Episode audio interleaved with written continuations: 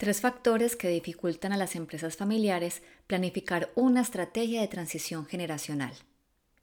En la última encuesta mundial de empresas familiares realizada por Price Waterhouse en el 2021, donde se encuestaron a 2.801 empresas familiares en 87 territorios, se encuentra que el 82% de las empresas familiares dice querer proteger el negocio como el activo familiar más importante y el 64% desea crear un legado familiar. Autoras Claudia Milena Camacho Castellanos y Mónica Vega González. Si este es el deseo de las empresas familiares, ¿por qué no se planifica con tiempo la transición generacional? En nuestra propia investigación hemos encontrado que hay tres factores que se repiten y que dificultan esta planeación. Primer factor, ausencia de visión sobre la transición generacional. Aquí juega un papel muy importante el fundador, porque nos parece que es quien necesita propiciar la estrategia de transición generacional. Sin embargo, muchas veces esto no sucede porque hay de fondo unas cuestiones psicológicas que le impiden hacerlo. Por ejemplo, asuntos relacionados con el ego, miedo a perder el poder y o la autoridad, creer que nadie puede manejar el negocio como él o ella, miedo a perder su identidad de dueño de la empresa. Calidad de vida. Enfrentarse a sí mismo y darse cuenta de que su vida ha girado en torno a la empresa y que no sabe qué más hacer cuando ya no esté en ese cargo. Miedo a perder la calidad de vida que ha tenido hasta el momento porque sus ingresos no serán los mismos. Asuntos familiares. Miedo a enfrentarse a asuntos familiares no resueltos miedo a enfrentarse a un conflicto familiar porque tal vez haya favoritismo por alguno de sus hijos, hijas o familiares y que al saberse esto se cree un mal ambiente, peleas y disgustos. Miedo a enfrentar la realidad de que no hay un sucesor preparado a la vista y esto trae consigo el miedo a aceptar que un tercero, que no sea de la familia, también pueda ser un sucesor y que pueda tomar decisiones que afecten la empresa familiar. Estos son algunos aspectos que hacen que el fundador ignore o postergue el tema. Sus propios miedos y creencias son las que nublan la visión para planificar una estrategia de transición generacional.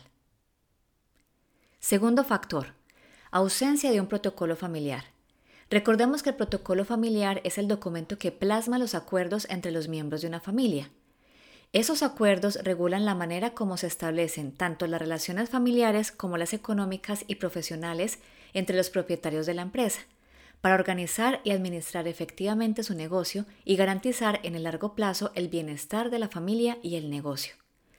Les permite a las familias establecer acuerdos sobre cómo trabajar juntos y tomar mejores decisiones en el momento presente y en el futuro. En un protocolo familiar se establece la estrategia de la transición generacional. Cuando el protocolo no existe y llega un momento de transición inesperado, se genera desorden, caos, intranquilidad y eso puede fracturar la sostenibilidad de la empresa y las relaciones familiares, porque las personas no tienen claro cómo proceder desde los roles que están ocupando. Por el contrario, construir un protocolo familiar sí permite planear en familia con anticipación y con cabeza fría cómo realizar una transición generacional con tiempo para implementar las acciones según los objetivos de la empresa. Tercer factor. No considerar la transición generacional como estrategia de expansión. Las empresas no consideran la planeación de una transición generacional como una estrategia de expansión. El momento evolutivo de la empresa sí cuenta.